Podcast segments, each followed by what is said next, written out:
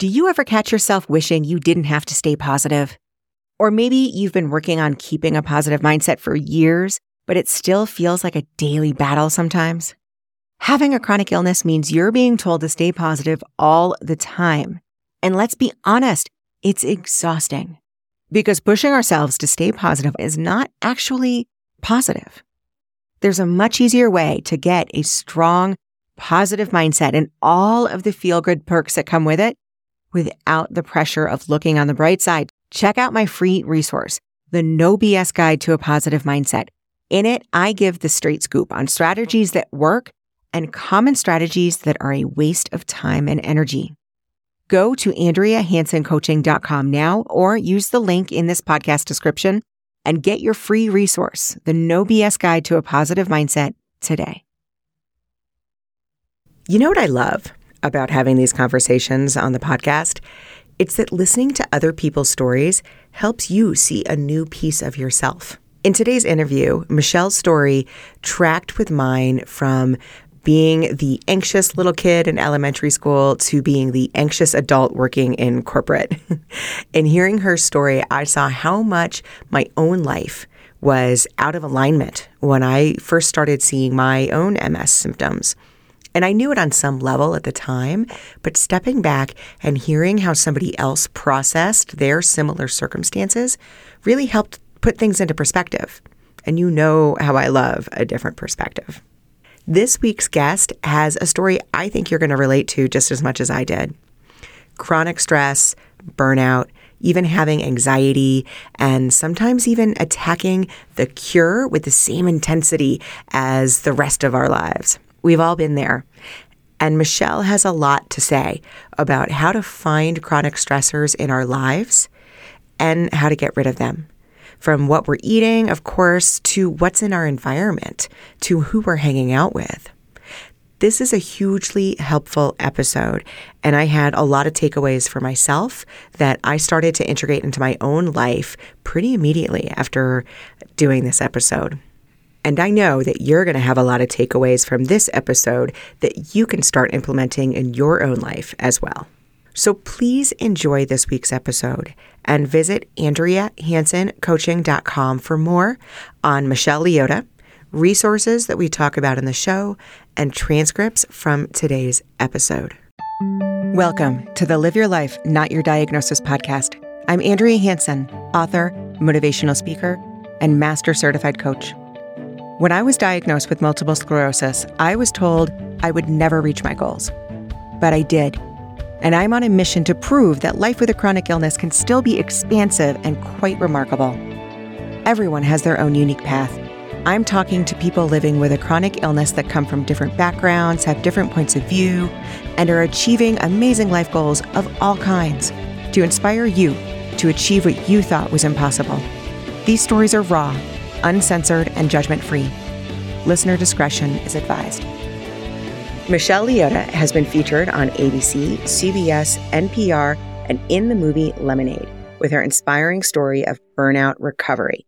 Once working nonstop in the fast paced world of big advertising, she was diagnosed with anxiety, fainting spells, and IBS.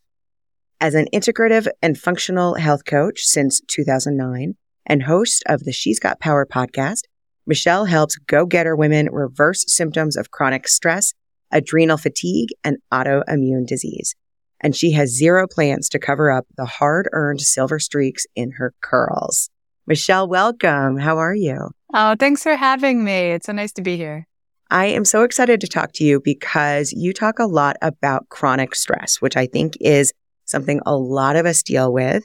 And it is very much wrapped up in things like anxiety, autoimmune disorders, and everything else that I know you're going to you're going to talk about. So I'm very excited to talk about that. But first, I want to hear a little bit about where you were before you got diagnosed with anxiety and IBS and before you started having these fainting spells. Before the fainting spells? Well, yeah. I'm going to tell you, I was the kind of kid who in like seventh grade would keep a chart of like what outfits I wore every day and which shoes I wore. And did I wear the New Kids on the Block t-shirt or did I wear that, whatever. And um, to me, that really just points at the type of like control freak, potentially a type A person that I was becoming. Because even at that young age, I needed to organize. I needed to be on top of my stuff. I don't know why it was so important to me. I think I was afraid that I might wear the same thing too often and the kids would know that we really didn't have that much money. So this was a coping mechanism in a way. The more I could control things, the safer I felt. And that's just a funny story of like the earliest memory I have of really doing that in a way that seems silly now. Um, and I didn't have the fainting episodes and the dizzy spells and any of those problems back in seventh grade. But by the time I was 16, they were starting. That's interesting. I love the picture because I, I love talking about where we were before our diagnosis because a lot of times it gives a little window into who we truly were. And I love that you kept track of when you were the new kids on the block t-shirt. Um, but it gives an idea of a lot of us have this baked in, right? This high achieving or being really hyper focused on something or being very concerned about, um, our organization or appearance or a lot of times it's school, you know, how well you're doing in school. A lot of times we talk to people who are just those straight A students that are going into college doing, you know, like biomedicine and all of this, all of this stuff. And I think it's interesting to talk to people about that because it shows just how common it is and how much we all have in common as far as going into something that's, that is going to maybe go awry and lead to things like fainting spells. So you started fainting. That was kind of the first thing that started showing up. Yes. I mean, in hindsight, I definitely did not recognize it. Nobody recognized it at the time, but I will tell you, um, I was moved up a grade when I was in first grade. They popped me up to second grade. And then I finished out the school year with the second graders and went into third grade the following year. So kind of like skipping a grade. Mm-hmm. And in those few months I was in the second grade classroom, I have this one memory of it. They were doing, you know, the time test, the time multiplication and division test mm-hmm. on the piece of paper. You had to fill out a hundred of them as fast as you could. And I hadn't learned division yet because I hadn't been in their class. And I, in retrospect, can remember like the numbers sort of floating in front of my eyes and feeling sweaty and the anxiety of, I'm not supposed to be here. They're going to know I'm not actually this smart. They're going to put me back in first grade. I'm going to be a failure. I'm going to let everybody down. Even though the teacher, I, she definitely came over to me and said, don't worry about it. Just do the best you can. But I was hearing none of that. So, you know, no one, one saw a problem at all. And I don't think, even when I was 16, the first time I passed out was in church and they carried me out and it was a whole scene and the ambulance comes and the whole thing. Oh, first of many occasions.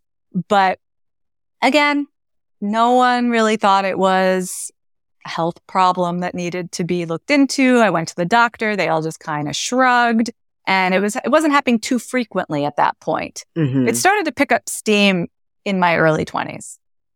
Yeah. You know, it's so funny when you're telling that story. I am reminded of when I, we moved around a lot when I was growing up and we moved right before first grade. It was a new class, new school, new everything. And I was so afraid that I was going to get there and everybody was going to know how to read and everybody was going to know how to do all of these things that I wasn't going to know how to do. And I was already going to be so far behind. And, and it's just like you said, my mom was like, Andrea, it's not going to be like that. Don't worry. It's, they're not going to know how to read. That's what you learn in, you know, starting in first grade. And I was the same way. I heard none of it. I was like, no, no, they're all going to be so far ahead. And, and, and, you know, it's, it's so interesting how we hear none of the, the voices that are trying to calm us or help us, um, release a little bit of an, that anxiety. Sometimes when you grab onto it, it's, it's unshakable. Yeah, it really is. And it, the voice from inside is louder than anything that anyone says. I just, it's a bunch of niceties, what people say. It's no big deal. Oh, it is a big deal. I'm going to tell right. you it's a big deal because somehow it is baked into my being that it is a big deal. And I know right. for me, like the high achieving mentality, well, that's how I was getting noticed. You know, I had you know, my parents had been divorced. We moved a lot. I was new to town, kind of similar to the story you just shared before starting kindergarten. I felt very unsure of myself, but they noticed that I was academically ahead of everyone. I got a lot of attention around that, even from my, you know, family who were kind of wrapped up in all the nonsense that was going on there when I was pulled out of class to be in the talented and gifted program. Oh, like there was that gold star moment. Remember those gold star stickers? Oh yeah. I lived for those moments. you know, it was that attention. It was that, that someone shining their smile at you. And I think I was missing that otherwise. So I want to achieve that. I want to do the thing. I want to be great because apparently this is how I get noticed. And that's real deep. And that's still there, you know, to this day, except now I, now I recognize it and um, have done so much work to not let it take over because it really did start to take me down. Yeah. Literally take me down, like pass out on the ground. Isn't that hilarious how that happens? It's like the figurative turns literal when it's something that we really need to notice. And often, like you said, we kind of don't at those first signs. So you were in high school, you started the, the fainting, but you went into college, you went on into your, your, the beginning of your career in big advertising. And the whole time you were, you were having these symptoms of fainting. Yeah, and a lot of dizzy spells. So, for example, mm. I learned about myself around that time period, early 20s, that I couldn't go to the mall. Because if I went to the mall, I started to feel dizzy and faint. And I'd be in like H&M trying to shop for something to wear out that weekend. And I would have to like sit down on the ground. And I'm like, what is happening to me? And to be honest, my mother was always the same way. She hated the mall. She always said it was too loud. It was too many lights. I thought she was crazy. And suddenly I was experiencing the same thing. So it started to change the way I lived in small ways like that. I didn't really want to go to the mall, you know, back when we had to go to the mall. Right. Which is funny. Which is huge. I mean, back in the day, going to the yeah. mall was like the thing. That's that what you did. The thing, right? So there's a lot of these dizzy spells happening. Um, may- maybe I fainted, maybe I didn't. There was one time I was at work. We went out to lunch and had, you know, it was a whole big group of us getting burgers and beers. And I didn't feel well. I was starting to feel dizzy. And then you get very afraid because what if I pass out here? How mm-hmm. embarrassing. And then it just makes you more freaked out. And I remember I had to lie down on the, the booth where we were seated and two of the guys carried me back to the office and found one of the, you know, one of our bosses had a big office with a couch and they found one of those that was available and lie me down on the couch. And I was like, wow, okay, this is really like not all right. But I had gone to the doctor many times describing this phenomenon. And because it wasn't happening right then, they would be like, mm, I don't know what to say. And they would run my blood work and take my blood pressure and whatever and just say, well, all your numbers are fine. Mm-hmm. It's so frustrating when it's the same thing. Like I actually just dropped my car off this morning at a mechanic and it's the same thing. I'm like, look, this is happening. It's not going to happen while you're looking at it, but I can tell you it's happening. I promise. And he was like, okay. Yeah. and we get that from our doctors all the time because so many of these things are like come and go kind of symptoms that aren't something that we can recreate on the spot. All we can do is explain it. And a lot of times it's in this very esoteric way that you can't even see what we're talking about, right? You can't see dizziness. You can't see pain. You know, yeah, sometimes you can't you measure can't, that. You can't measure fatigue, right? And, and a lot of times our blood work will be fine. And then we're kind of left to try to figure it out. Or sometimes, you know, when it's the very beginning, I, it's, it's nice to say, you know what? It's not all the time. Blood work's fine. Let's just keep doing what we're doing and and you know figure it out. Yeah, I mean that's why it takes women eight years to get an autoimmune diagnosis, for example, and right. that's why so many of my clients come to me with the same story. They said I was fine, but I know I'm not fine, but it's not measurable. It's not mm-hmm. something that anyone can figure out, and you know it, it's just been left out of how we do medicine, how we do mm-hmm. healthcare. Mm-hmm. It, this is not an area that doctors are familiar with. Mm-hmm. They want to help. They're not bad people. They want to help.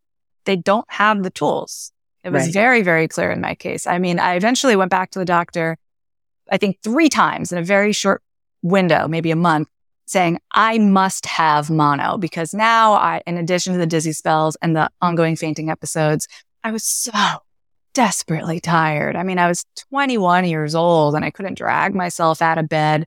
And, you know, maybe I was out partying the night before. So there was that kind of thing going on. But no, I knew it was beyond that. I would go to work and I had to ride up the, you know, 18th floor in the elevator and I had to put my head against the wall and try to fall asleep in that time period that it would take me to get to the 18th floor.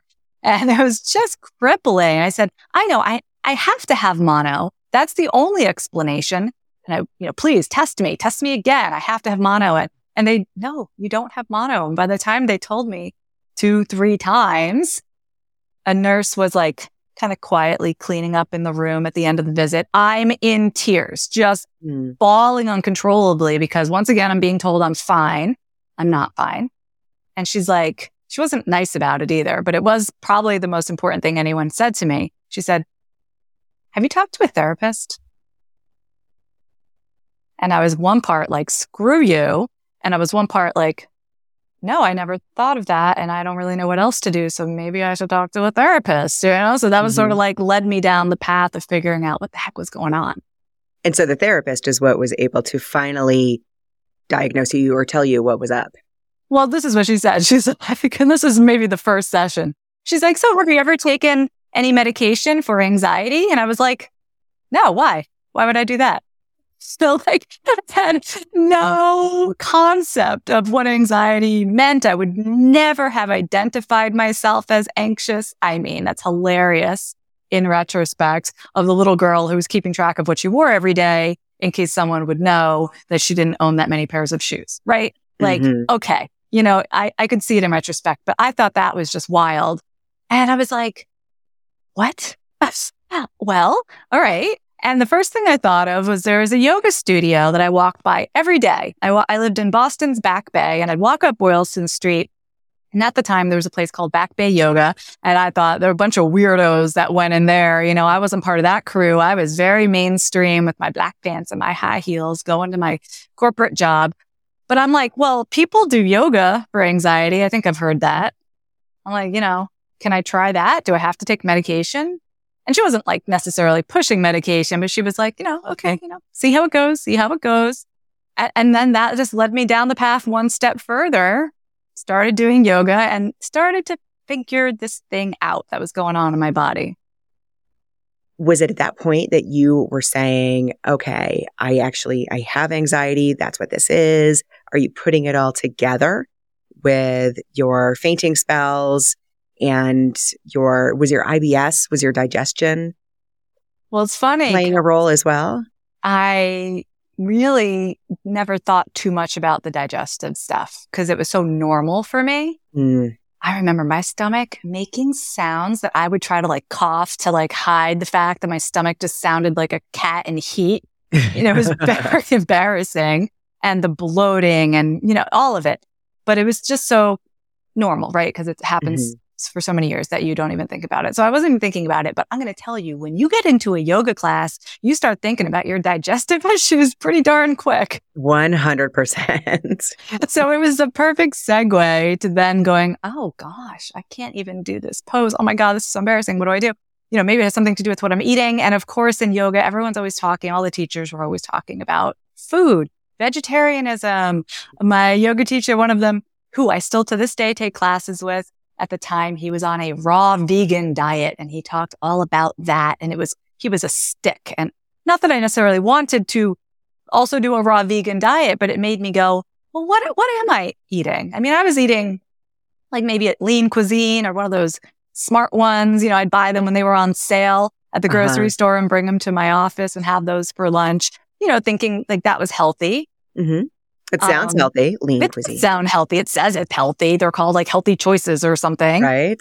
The marketing um, is there. That's where I was. And so I think it was an exploration for sure. I, I didn't mm. know. I like the challenge of doing yoga. I had been a dancer. I used to compete. Um, which by the way, I hear that story all the time from my clients. I was a competitive swimmer. I was a competitive mm-hmm. ice skater. I was a, oh, totally. oh yeah, right. Mm-hmm. It's that same type of, I got to do better. I got to do better. By the way, I love that you said that you love yoga because it was a challenge. the irony. The irony, right? Because I was like, I'm pretty fit. Of course I am because I go to the gym and, you know, but I couldn't do anything that they were asking me to do. And I'm like, well, I'm going to come back tomorrow. I'm going to do this. So there was that, that challenge aspect that drew me in. But, um, between the work I was doing physically, unraveling parts of myself that I had never touched and this newfound thinking about food, I actually went to the library and I went into the, you know, the aisle that had all the food books and different diets and things like this. And I just plucked a book randomly off the shelf about macrobiotics. It's by Jessica Porter. It's called The Hip Chick's Guide to Macrobiotics. And I read the whole thing cover to cover and she's just delightful. She did, she made it sound fun and interesting and engaging. Usually nutrition books are so boring. And I thought, well, let me try this. It was a little extreme. Like, okay, it was a lot extreme. But when I changed what I was eating, it took a very short period of time for me to feel like an entirely different person. Mm-hmm. And I was like, whoa, like in terms of the dizzy spells. And I mean, I, I never experienced it again, frankly. It never came back. Once I changed my diet, I took out the sugar. I took out the caffeine. Of course, I also took out the dairy and the this and the that and everything that the macrobiotic mm-hmm. diet required. Um, but my goodness, what a change. And there was this one day I will never forget. I was standing in my home and the light was shining through the window just so. And I paused and I was like, I feel happy. This, this like calm, just everything is okay. This sense of well-being that was new. And I didn't really remember the last time I felt that way. I'm like, this is remarkable. And it, it, that was just the start of what, you know, has, has been a journey for over mm-hmm. a decade now, but um, it, it didn't take long for things to shift.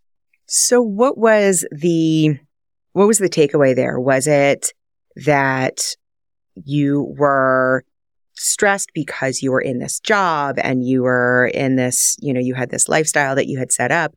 Or was the takeaway at that time, and it might not have been at that time. It might have come later. The stress coming from how you were reacting to it, because at some point you left your job and went into the, you know, the health side of things. I did. I did. I think what I learned was I can affect the way I feel. Mm-hmm. Now, surely all my problems were not due to eating sugar, right? Having a stressful job, having expectations put on you by your parents, all sorts of things. Just being a woman in society, mm-hmm. right, is yeah. stressful. But wow, such a small, seemingly small thing can make a huge difference. I'm in control of my destiny. I can still work at this job, but feel like a different person. Wow. You know, and now look at me. I had this yoga practice blossoming. You know, I ended up doing a yoga teacher training. And I think the takeaway was there's so much I can do. No, I don't have to. I could have taken a pill. I could have taken some type of medication. I, I just never, I never did. I never had to. Um, I never ended up trying that route. Mm-hmm.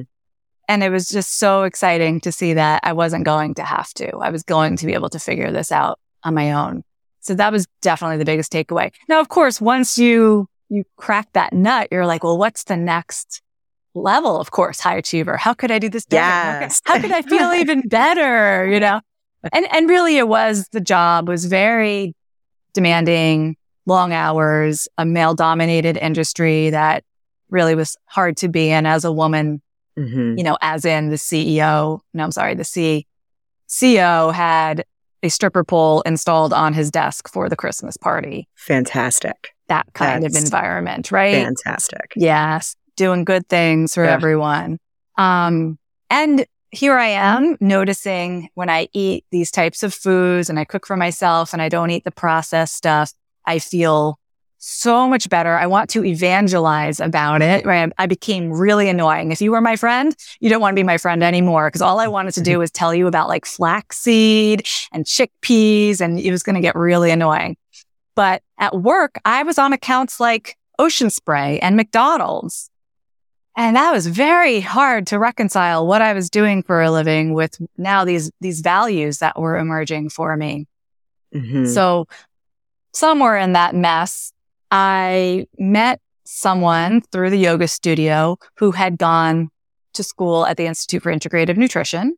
I had been thinking, should I go back to school for nutrition? What would that entail? But my degree is in art. That was going to be re- crazy to go back to school, you know, to become a registered dietitian. Even just the cost of it would have been astronomical.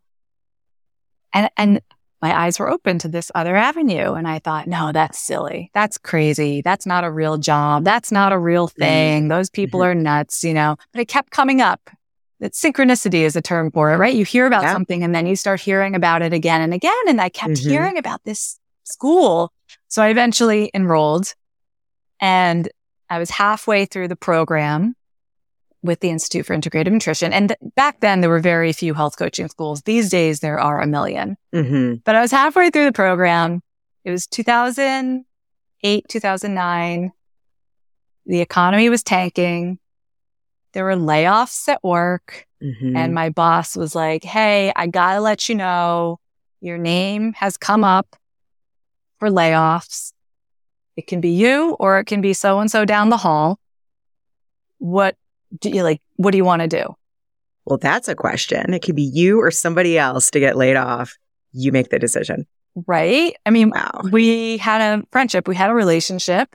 He was giving it to me straight and he was like, you know, people talk. People don't like that you leave at five to get to yoga class. Of course they don't. You're Isn't supposed to stay all night long. You know, that's the you culture. Are. You're supposed yeah. to open the vein and totally Bleed out for them. Every bit of you. Yeah. And so I said, take me and raised my hand for the layoff because I knew that would come with uh, some type of package, you know, financially to get through. And I knew that I was already preparing for a new career.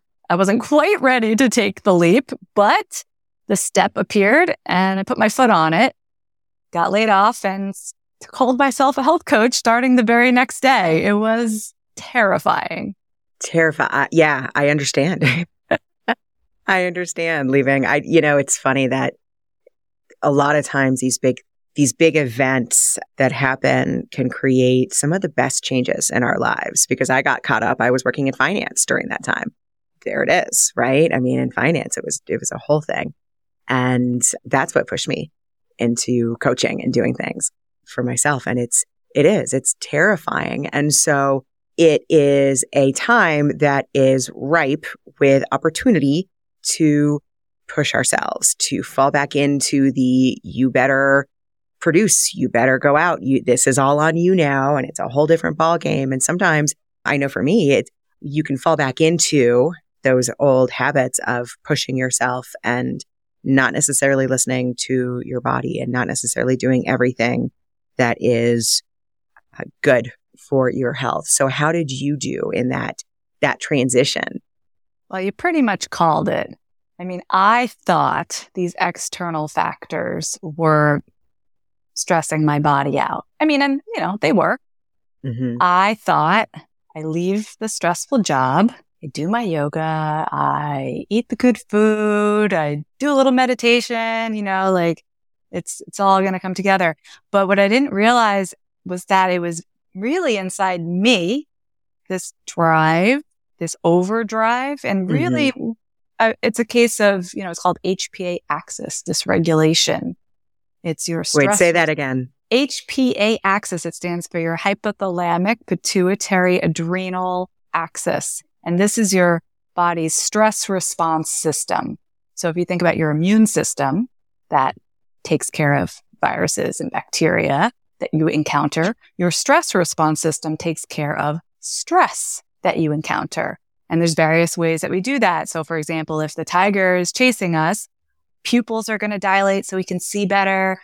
Our body's going to dump glucose into the bloodstream so we have fast energy so we can run away, things like that. Mm-hmm. Now, when that happens, by the way, what gets down regulated in your body are things like digestion, because mm-hmm. we're not digesting a big meal right now. We got to run. So all the energy in the body goes toward that.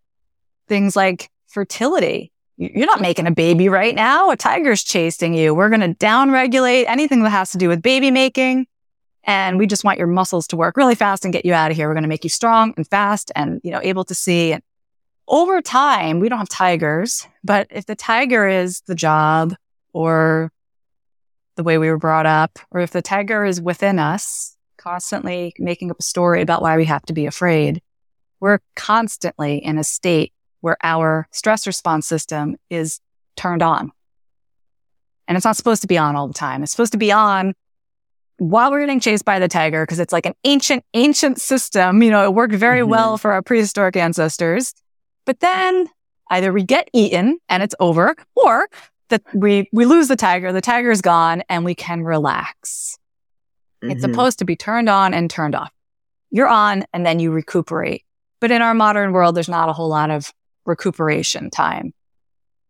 So yeah. that's where I was stuck. Uh, and I was stuck there, whether I was working in advertising or whether I was working for myself, which turned out to be just another way that I could get stressed, need to strive to do better, never be happy with where I was, have fear about finances, of course, as with any new business, have self doubt I'm an imposter. I'm new at this. Why would anybody trust me? I'm, right. I'm a fool. I shouldn't be doing this.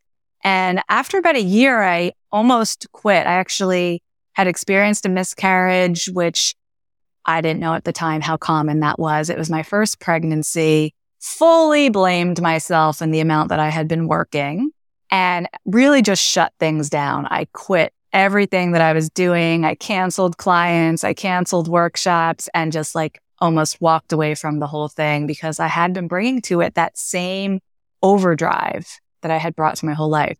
And ironically, when we have something happen and our, our full attention is brought to it, like, okay, something is wrong. We need to rethink things.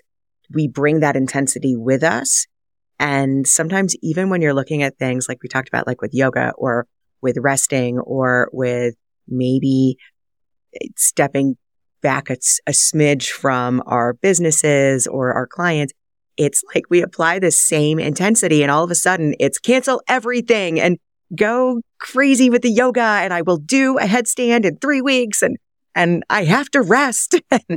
and so it's like we bring this same intensity. And a lot of times when it comes to our stress response, it's not like you said, like the tiger is not there. It's not the actual thing that is stressing us out. It's our response to it. And so sometimes it becomes a really big, um, it can feel like a really big call to action to figure out where that stress or where that response is coming from. So we're not attacking rest with the same veracity that we're attacking creating our business.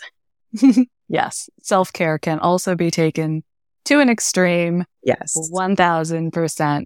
And I would say when people go through this journey, you know, I've watched so many people on various health journeys, friends, clients. I think everyone takes it to an extreme in the beginning. It's almost like you have to. And that's when you're annoying and you're evangelizing and you're telling everyone they can never eat sugar, etc. Like I brought mm-hmm. kale chips to Thanksgiving dinner and, you know, you become that person. Yep. We've and, all become that person at one point. Yeah.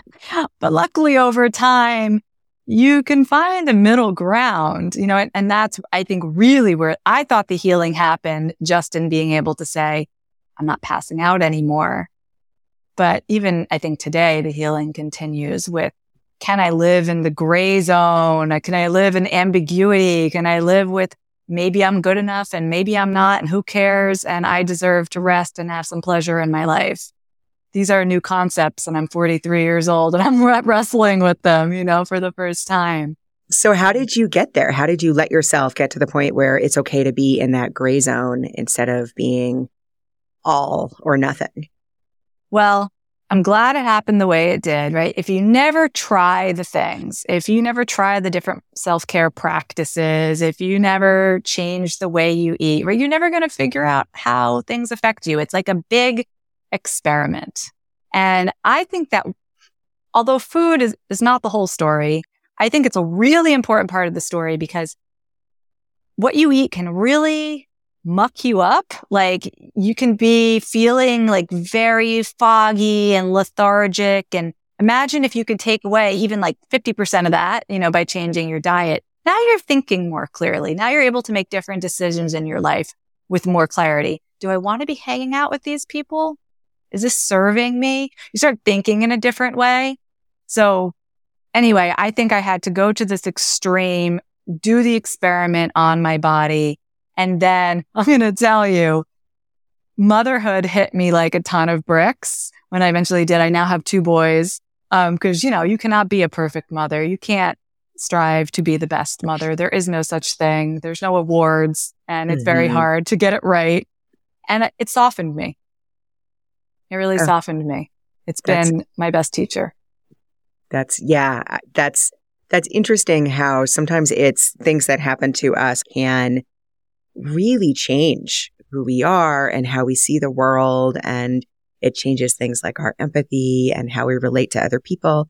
And in this, in turn, it changes how we relate to ourselves. And it creates this whole new level of sometimes calm and an understanding that I think a lot of times we are so desperately lacking of having that calm and that understanding when it comes to relating with ourselves. There was a maturity for sure, a maturity mm. that happened through the course of becoming a mom, maybe priority shifting and mm-hmm. also seeing that even if I packed the diaper bag just right and did all the things just right, we could still have a blowout. I couldn't prevent it, etc. Um, so, you know, definitely a real teaching moment. And it becomes harder to be so strict mm-hmm. with food. So, you know, a lot of times clients think they have to only eat a certain number of calories and we definitely have to go off gluten and, you know, maybe it should be keto and it should be this other thing. It'd be strict, strict, strict. And while I see huge value in addressing the nutrition piece, I also see huge value in doing as little of that as possible. Oh, that's interesting. I'd say more about that because I think a lot of people go into it thinking that again, they have to attack it, right? They, they've got all of these things. And depending on how many things that you read, you really can find out that everything from gluten to broccoli is terrible for you and you should never eat it. And you can be whittled down to eating next to nothing. Absolutely. And I think that's another stressor, particularly mm-hmm. for women who we've always, I'm going to just say collectively, we have always been told, like, don't eat this, mm-hmm. eat that. You got to be skinny. You got to do that. I remember like the SnackWell's cookies craze and the don't eat fat. Right. So we all have this like enormous amount of stress about like, what should we eat? And is it right? And is it wrong? Oh, and so even though there are therapeutic diets, things that you might do for a short period of time in order to heal your gut, for example, or maybe there's long term changes that do need to be made, like going off gluten if you have celiac disease. Let's not take it overboard. Like with the macrobiotics that I did in the beginning, I didn't know better. So I took it to the nth degree. You know, yeah. it becomes hard to live. It becomes a stressor in and of itself. And in that way, it's counterproductive. Right. And hard to stick with, right? Counterproductive because it's yes. stressing you out, but also counterproductive because you're not going to be doing it for long. And I think that, you know, we all have things, we all have foods that don't work with our bodies. I think every single person does.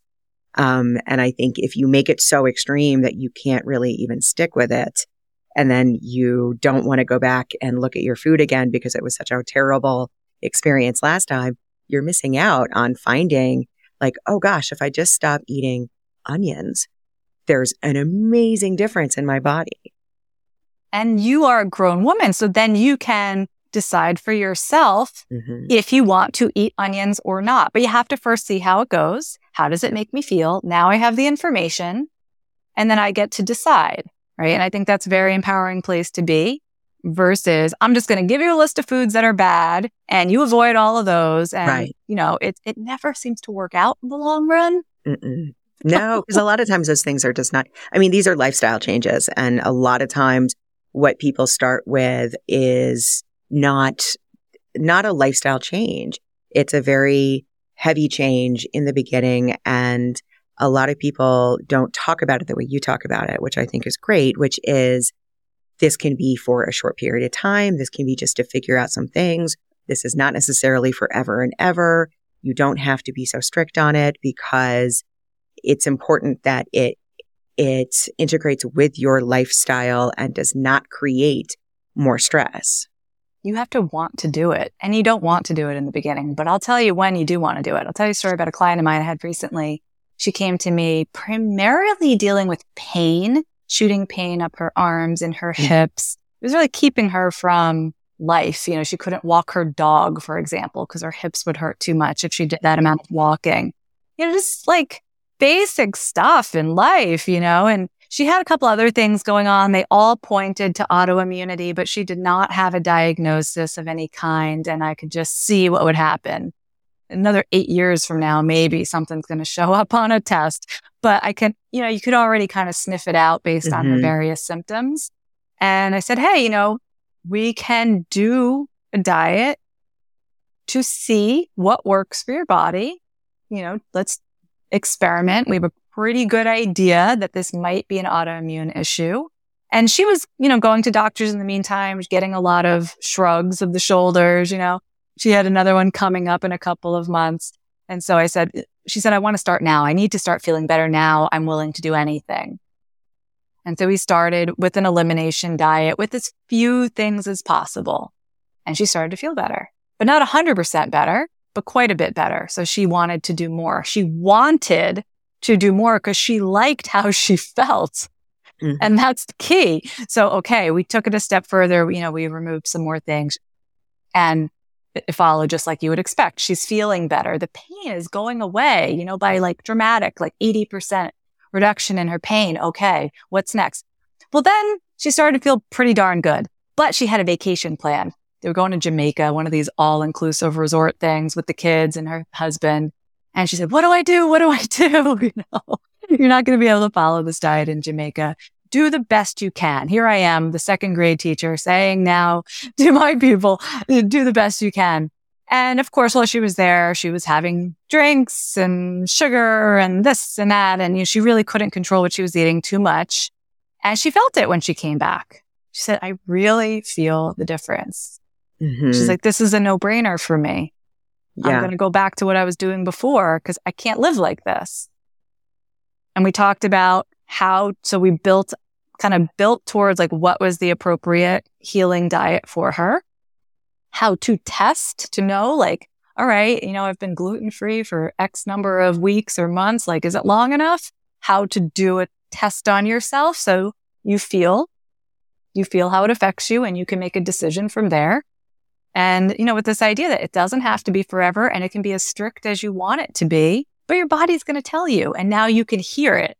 Yes. Because you're not stuck in the muck every single day. Yeah. And I think that's such a, that's such a clear distinction is when you start to take certain things out of your diet and you find the thing or one of the things that's really causing things like pain or stiffness or um, fatigue, and you notice that different, you can you can notice it so much more clearly because it's not covered up by a whole lot of other things. And so once you notice it so clearly and you can see like, oh, okay, so gluten is what is causing my creaky joints and my stiffness and all that kind of stuff. And when I don't eat it, it's not happening. Then it's a whole new world. It's no longer like, but it's a sandwich. Like you don't care that it's a sandwich. Yeah. right. You, you don't want to eat a sandwich if a sandwich means you're going to feel like that. And I think it's also really helpful to not just be given a list of like bad foods because there is nothing bad, I believe, about, you know, food is, isn't, it's not a moral question of if it's good or bad. We're not at the confessional in a Catholic church. You know, yeah. it's not like that. But if you can understand what gluten does in your body, how it is digested, what can go wrong, why it triggers your symptoms, then you're like, oh, I can make a decision from that place instead of just being told, Uh, you know, don't eat all these foods. Yeah. So it was very, very powerful for her. She ended up resolving so many of her symptoms that when she went to that next doctor, she was like, yeah, actually, I'm feeling pretty good. I'm all good. Thanks. yeah. Thanks. Bye. You know, I think we're, we're starting to get out of the idea of good food, bad food, but it's still very much there. And it's still very much coming from that diet culture that we were, most people were raised on, unless you're 12 right now. Like mm-hmm. maybe you weren't raised on it hopefully it's coming out of our thinking with food, but a lot of us grew up with the, like use the SnackWell's. I love that you said that, but that's a good snack and what's a bad food. And, and a lot of times it's just that mindset shift away from understanding that food is just food and it's not personal. It's just that different foods react differently for different people. And it's all about figuring out what's going on. But one thing that I love that you talk about is aside from the food, right? When we're looking at we're looking at chronic stress, we're looking at healing your body from chronic stress and getting out of that cycle of being in stress all the time. It's not only food, it can be other ways. And so you talk about detoxing and there are environmental things that we need to detox from when it comes to chronic stress. Something's got nothing to do. Sometimes it has nothing to do with what you're putting into your body. It's what is around you and existing. And you touched on it a little bit before about like, who are you hanging out with? Mm-hmm. What's going on? But what are some of the ways that we can detox our environment in order to help our chronic stress? Sure. So that HPA axis that I talked about earlier, the stress response system, it gets turned on when your body encounters a stressor. And what's interesting is that it's the same reaction regardless of what the stressor is. So the stressor could be the tiger. The stressor could be your boss or a deadline or your finances. The stressor could be gluten. Mm-hmm. The stressor can be the inflammation like that you, you might get, the puffiness that you might feel, you know, when you eat certain foods that's a stressor. Your body does not like that. Your body's having to deal with something it doesn't like. So food can be a major stressor. That's why when we fix that, it, it's like you have, I always describe it as a bucket. You can hold mm. just so much stress. You have a stress bucket. Some people's stress buckets are bigger or smaller depending on their life experience and their stress set point, I call it. But you have a finite amount that your body can handle before you start having symptoms and disease. So anyway, what goes in it? Stressors like the tiger, stressors like maybe the food that you're eating, stressors like loneliness. Same reaction, same triggered reaction. If for someone like think about quarantine when everybody was just desperately that was lonely. huge. I mean, so many stories coming out of that as far as how quarantine and the pandemic affected people. Just, I mean, that's going to trigger your stress response. That's going to, you know, a lot of um, autoimmune diseases coming out the other side of quarantine. I believe because of the extra, the added stress that we were under. Um, lack of exercise. Actually, when you move your body, I'm not even just talking about exercise like lifting weights, but any kind of movement is the best way to clear stress from your system, to move through your stress response, to turn it off, to say, I'm safe. When your body moves, it's like the antidote so if there's a lack of movement in your life, it's the opposite. You know, that's another stressor on your system. Um, smoking, right? Obviously mm. a stressor on your system. And then things like the chemicals in the plastic that's in the lean cuisine that you popped in the microwave and now you're ingesting stressors on your system, things that your body does not like. I just think of it that way. Things you, your body doesn't like. Your body's like, mm, that's hard to deal with. Any of those things are going to trigger that same HPA axis. And, um, you know, the people that you're around, your marriage, your, you know, your career, if you're out of alignment, you're doing work that you are diametrically opposed to, like me working on the McDonald's account, mm. stressor. And, you know, once that stress bucket gets filled up, now that's when we're dealing with, I have the aches, I have the pains, I have the fatigue, I have all these problems my doctor can't diagnose me with. And it's the tipping point often turning into um, chronic illness, autoimmune type illnesses. So how do you know? How do you know if what you're dealing with is chronic stress versus it's already tipped into an autoimmune disorder? Because a lot of times you can have full blown autoimmune disorders and you're still not going to get diagnosed for quite a while because there's still not anything really that doctors can see. So how do you know what the difference is? Yeah, I mean, there is no definitive test, right? If, if there were, it'd be much easier to diagnose these things. And autoimmunity is a spectrum. So mm-hmm. you can be experiencing some bits of autoimmune reactivity, but you're not in full blown MS, right? Mm-hmm. And I believe that I was in those early stages and I caught it early enough that right. I've, it, it didn't progress, but sure. had the dizzy spells continued and the digestion issues continued and my stress response continued to be stuck on for another 10, 20, 30 years, I think I'd be in a very different place. Right. So we really look at clusters of symptoms. And um, I have a free quiz on my website that mm-hmm. allows you to determine, you know, is this just kind of normal stress symptoms that everybody has, or am I in a burnt out state? Am I in a state where I am prone to disease or maybe already there? Um, and it's just a matter of checking off different symptoms and looking at how they cluster together. Um, and your listeners can get that for free. It's at she'sgotpower.com slash free. And that will all be in the show notes, all the links, um, and the book that you talked about before on the macrobiotics, all of that stuff is yes, it's a great notes. book. I still have two copies. Oh, that's fantastic. It's so great when you have a book. I mean, I know this is such a such a side note from an author, right? But it's like when you find a book that just changes your life. It's amazing. And like you will forever be talking about that book. I absolutely have.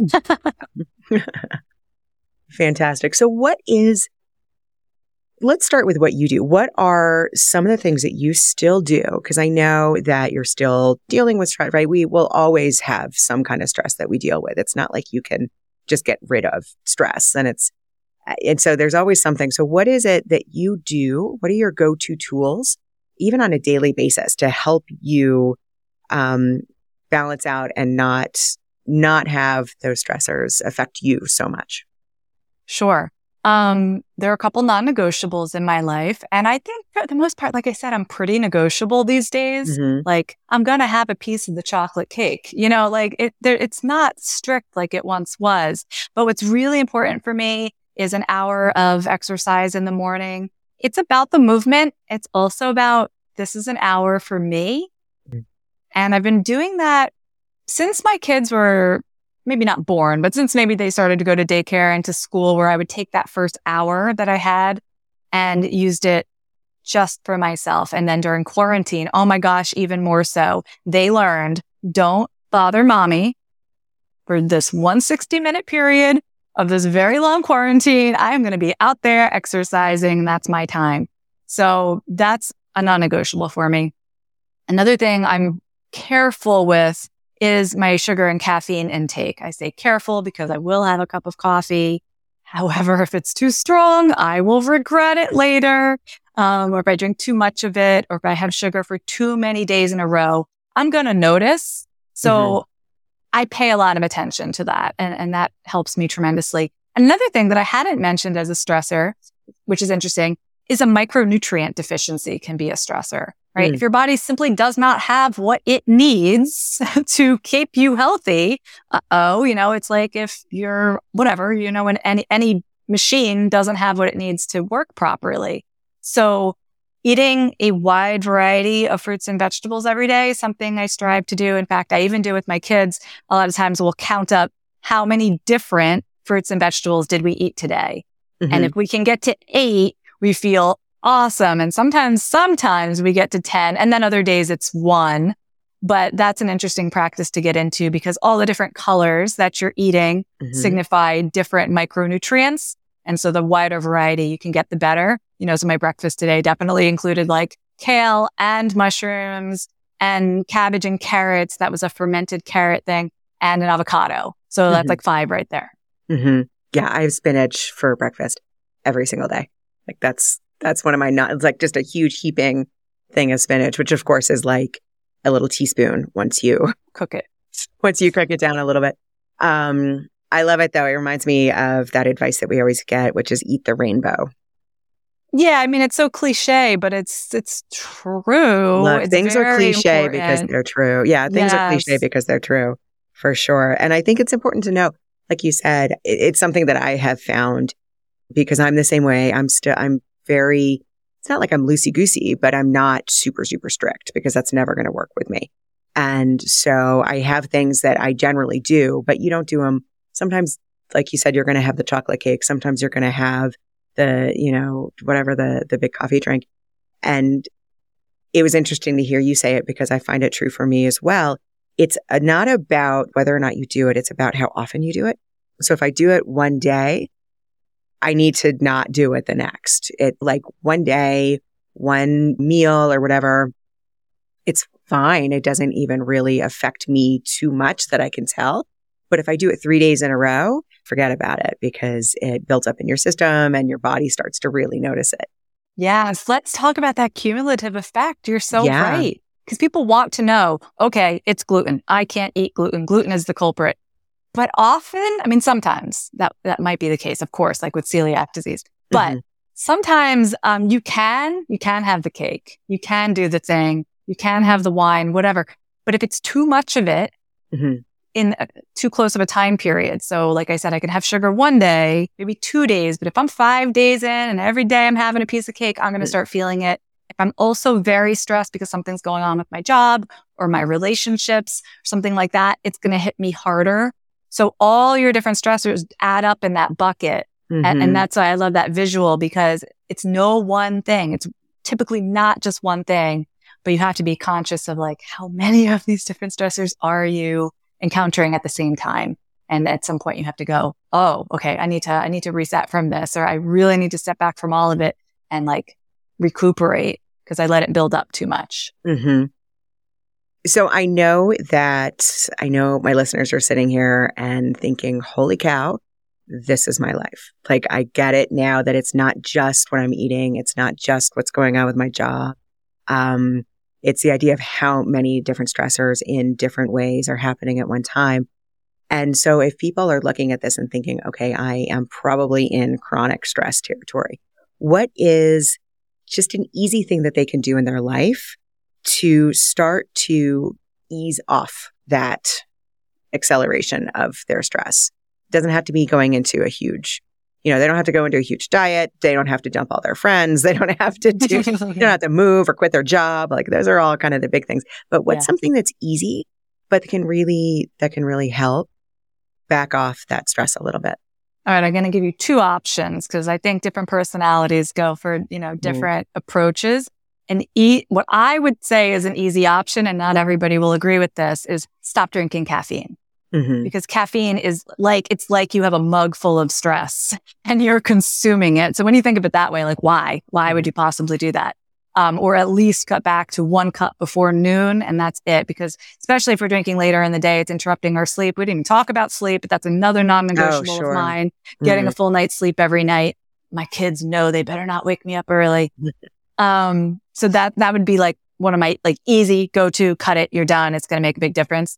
But the other one, um, I would say is really important is to start noticing when the voice inside you is saying no to something. No, I don't like that. No, I'm uncomfortable with that. No, I don't want to do that. No, I don't like that. You know, that person or that thing or that place and experiment with speaking that no more often than you currently are. Cause sometimes we don't think we can say no to something example. Oh, this is a little bit embarrassing. Maybe I shouldn't even share this, but mm. my stepfather's mom passed away last week. And while I've, I've known her my whole life, I haven't seen her in many years at this point. I live close enough that I can go to the wake. It's also just a few days before Thanksgiving, which I'm hosting. Mm. And I'm like, I just don't want to. And that sounds so bad. Oh, like you know, like, oh, like everyone's going to think I'm the worst person if I don't go, right? I mean, there's judgment even within myself and what if everybody else thinks. But also sometimes you don't need an explanation except, you know, you can just tell yourself because I don't, like, I don't want to.